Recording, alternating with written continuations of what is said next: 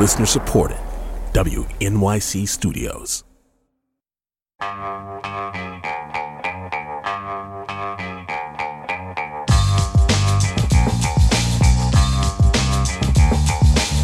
It's the Brian Lehrer Show on WNYC. Good morning, everyone.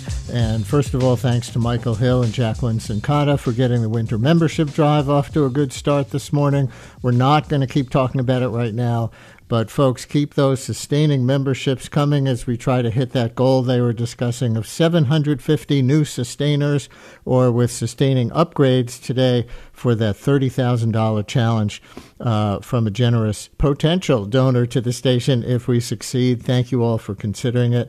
We have Senator Kirsten Gillibrand coming up on today's show. You know, she just introduced a bill to protect in vitro fertilization nationally in light of the Alabama Supreme Court decision threatening that service under an anti abortion law there, and that threat could become national. Senator Gillibrand on her bill to address that and more. Also, like we often do during membership drives, we'll have some fun with a little quiz to break things up and give away some prizes. For this winter fundraising drive, it'll be a 10 question quiz series a 10 question quiz each day. I wrote 10 for today. Get two in a row right, and you'll win a Brian Lehrer Show baseball cap. That's coming up. And Washington Post personal finance columnist Michelle Singletary. You know her. She's been on the show many times. She's so amazing. Michelle will continue our coverage of scams to watch out for on your phone or elsewhere and what to do when you encounter one. That's coming up. And we begin with our usual Wednesday visit from our lead Eric Adams reporter, Elizabeth Kim, with excerpts from and analysis of Mayor Adams' weekly Tuesday news conference. Hi, Liz. Thanks as always for keeping us on your Wednesday schedule. Welcome back to the show. Hi, Brian. And we'll start today with that news coming out of Queens, which I think shocked a lot of people, no matter what their position on asylum seeker policy, um, officials dispersed a makeshift shelter housing 74 people, 74, in one basement, the a furniture store. The fire department described the situation as dangerous living conditions, reporting at least 40 beds on the property. They actually rotated sleeping shifts, 74 people in 40 beds. Here's a clip of the mayor on this basement housing bust the system did its job. It was first re, re, responded by, uh, I believe, FDNY, uh, and then DOB came in and made sure that those who were there were removed, uh, and they were given the services that were available. Uh, this was uh, not brought to our attention until uh, we had um, city agencies go out and investigate. Uh, we're still investigating exactly uh, what happened here. Uh, when you have situations like what we are facing here, there's some that's going to attempt to exploit it. Uh, there's some are going to attempt to do illegal housing. So we have an obligation with DOB, FDNY, and all of our services to respond and take necessary action. That's what was done uh, last night. So, Liz, I don't know if you've ever been to the Lower East Side Tenement Museum. Um, I have, yes. This, you know, this made me think of that, right? Mostly from around the turn of the last century, uh, where they showed how a lot of recent immigrants from those days had to sleep in shifts on beds as they went out and did their work on whatever shift. And here we are with this kind of thing again. Um, what what what was the mayor talking about when he said people attempting to exploit something? So it was interesting. You know, the mayor said he got a call last night or around 1 a.m. in the morning about this particular complaint, but he didn't have any details to give to reporters. But um, um, you know, your listeners should go to Gothamist.com because my colleagues, um, they were on the case and they found out exactly what happened. And what happened was this is a commercial storefront in Queens. The property owner leases it to to a tenant and that tenant who happens to be West African decided that he wanted to use that space to give it to West African migrants who had no place to go. Now he's also getting something out of it as well. He was um, he told our reporters that he was renting the beds for about $300 per person. He was also buying them a gym membership so they had a place to shower. But he said his bigger goal in doing this was that these were people that came from his country that he wanted to help. They had nowhere else to go. And, you know, they there were they, they found e-bikes on the property as well, so these men were presumably making a living by you know doing deliveries as as as mm-hmm. many immigrants do. So immediately after this was discovered, the question then that was raised to the mayor is is this an outgrowth of the city's 30 day shelter limit? And again, what that is, is that for single migrants, they have 30 days to stay in a, in a designated shelter. After that, they are encouraged to leave, but they can reapply for housing. But what has happened is there's a long backup. So people do go and try to reapply for housing, but they've been waiting weeks. And many of them have no choice but to live on the streets.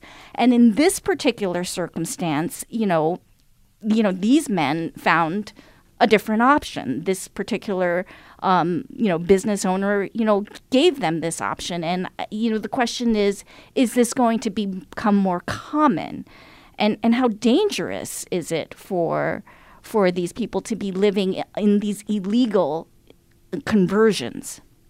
So, is somebody in trouble here? Because what I think you're describing is kind of a community system uh, that helps people stay out of the shelter system, right? New Yorkers who don't like how many asylum seekers are coming sometimes don't like it because it's putting such a burden on the taxpayers for housing so many of the recent arrivals. And here's a private system. People from the community of some West African countries helping recent arrivals from West African countries. Not great conditions, maybe really dangerous. But is anybody in trouble here? You know that's going to be the question and and how the city eventually handles this. I mean the, the the the person who leased the space has been very upfront. I mean he told not only gothamist but other outlets as well like this was his intention. This was what he was doing. This was the arrangement.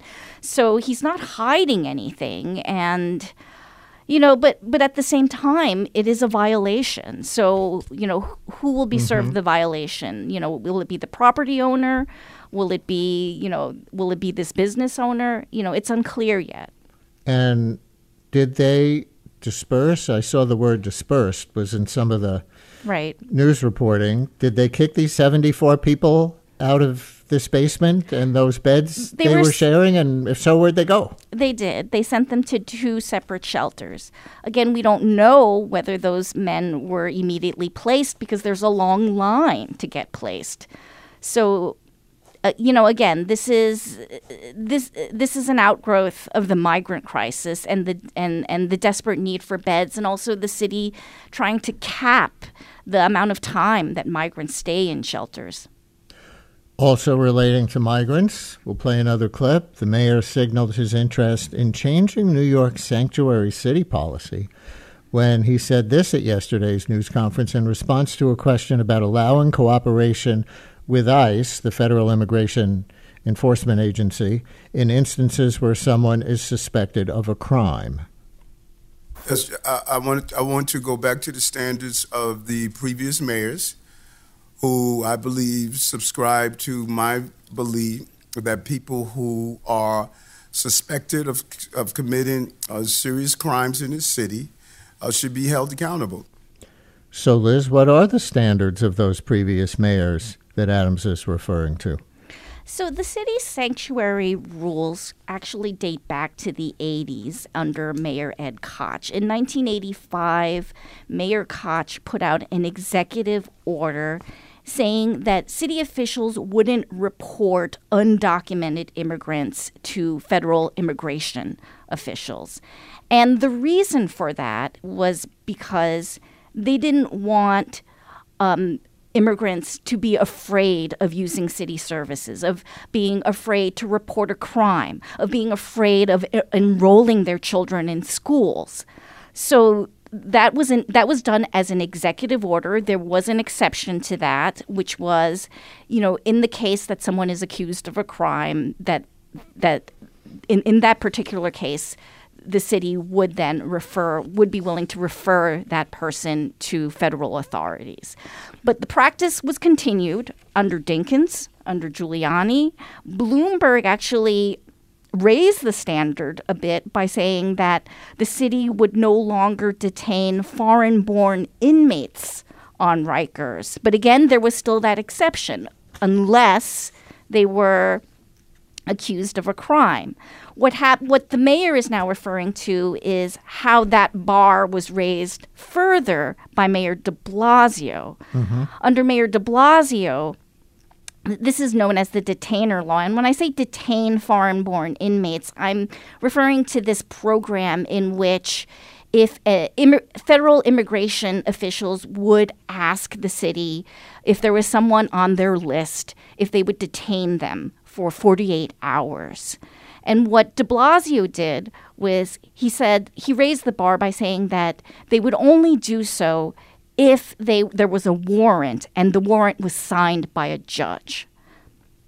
There was also a carve out for exceptions here, but the exceptions were different now. It was not just if someone was accused of a crime. It was not for someone accused of a crime. They had to be con- convicted ah. of a crime over the last five years, and it's a list of 170 crimes. Serious crimes, which could result in cooperation with ICE for potential deportation, right? That's correct. So that is what the mayor is referring to when he says, I want to go back to the practice of previous mayors. He's talking about the mayors before de Blasio.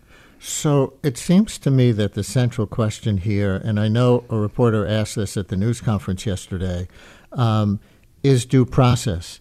If somebody's accused of a crime, that's different than being convicted of a crime. So if someone can, commits a serious crime and they're convicted of it, uh, then I think a lot of people would support cooperating with ICE and putting that people putting that person in for potential deportation proceedings. But if a person is only accused of a crime, they may have done it or they may have not done it. And and so that's what the mayor's going to revert to? That's correct, Brian. I mean, he was directly asked as a follow up Are you saying that these individuals will not be given due process?